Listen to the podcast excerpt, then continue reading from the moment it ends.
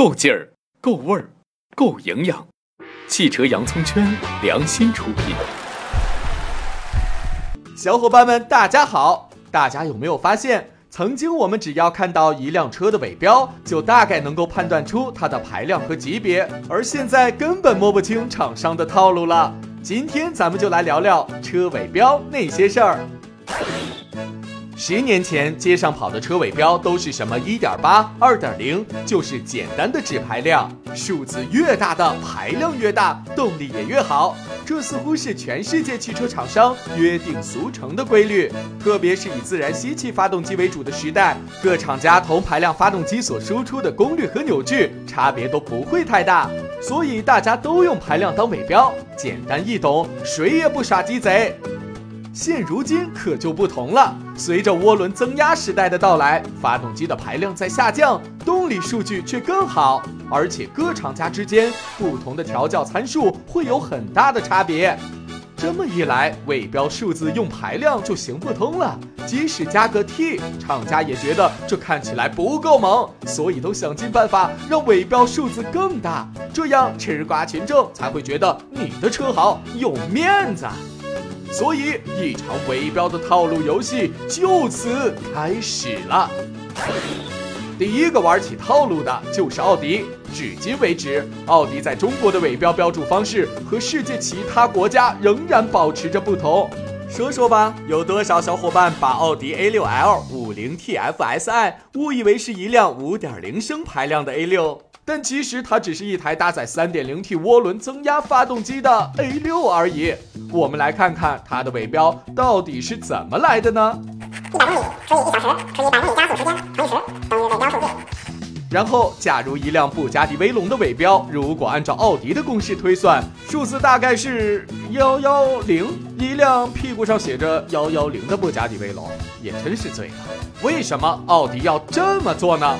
因为中国人太爱面子了。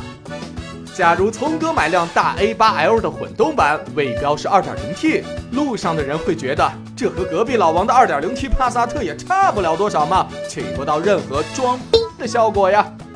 所以现在尾标写的是40 Hybrid，嗯，4.0发动机，还有个看不懂的英文，应该很牛吧？在这方面，通用也是如此。一辆 1.5T 的别克威朗尾标却是 20T，这很明显是想让大家以为这是一台 2.0T 的车，套路很深呐。所以，小伙伴们想通过尾标来读懂一些车型信息，还真是要花上一些时间的。教你了啊！这种现象已经蔓延到了整个中国汽车市场。比较夸张的尾标命名逻辑还有大众。大众直接将在同一扭矩区间的车型统一为一个数字写到了尾标上，比如二八零 T S I 尾标的迈腾，实际搭载的是一点四 T 涡轮增压发动机，已经跟排量和加速时间毫无关系了，仅仅是扭矩达到了二百五十牛米。而按照这套命名规则，迈腾尾标的最大数字能达到三八零，而家族旗舰辉昂的尾标更是达到了四八零，看起来的确够唬人的。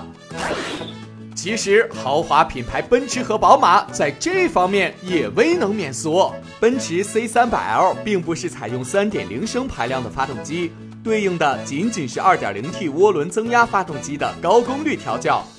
宝马 328i 也并非2.8升，同样也是 2.0T 发动机的高功率调教。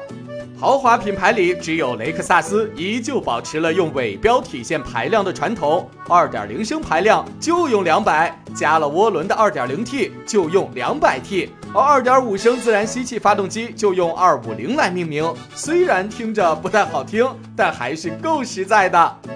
有意思的是，奔驰也有用数字二五零来标注的车，但是到了中国则以二六零来代替，还是因为中国人不希望自己是奔驰二百五的车主。作为消费者来讲，现在想要通过尾标一眼就能读懂这辆车的性能，聪哥觉得还是比较难的。只要记住，同一品牌的尾标数字一般是越大越好就可以了，只不过它可能没有你想象的那么好而已。至于厂商搞那么多的小套路，反倒容易让人产生反感。还不如老老实实的提高产品力。什么时候敢把价格直接写在尾标上，那才算是真正业界良心呐！好了，关于尾标那点事儿就聊到这里。还是先插播上期获奖情况。本期有奖财车继续，奖品是 Jeep 提供的精品车模，参与方式看这里喽。小伙伴们，下期汽车洋葱圈再见。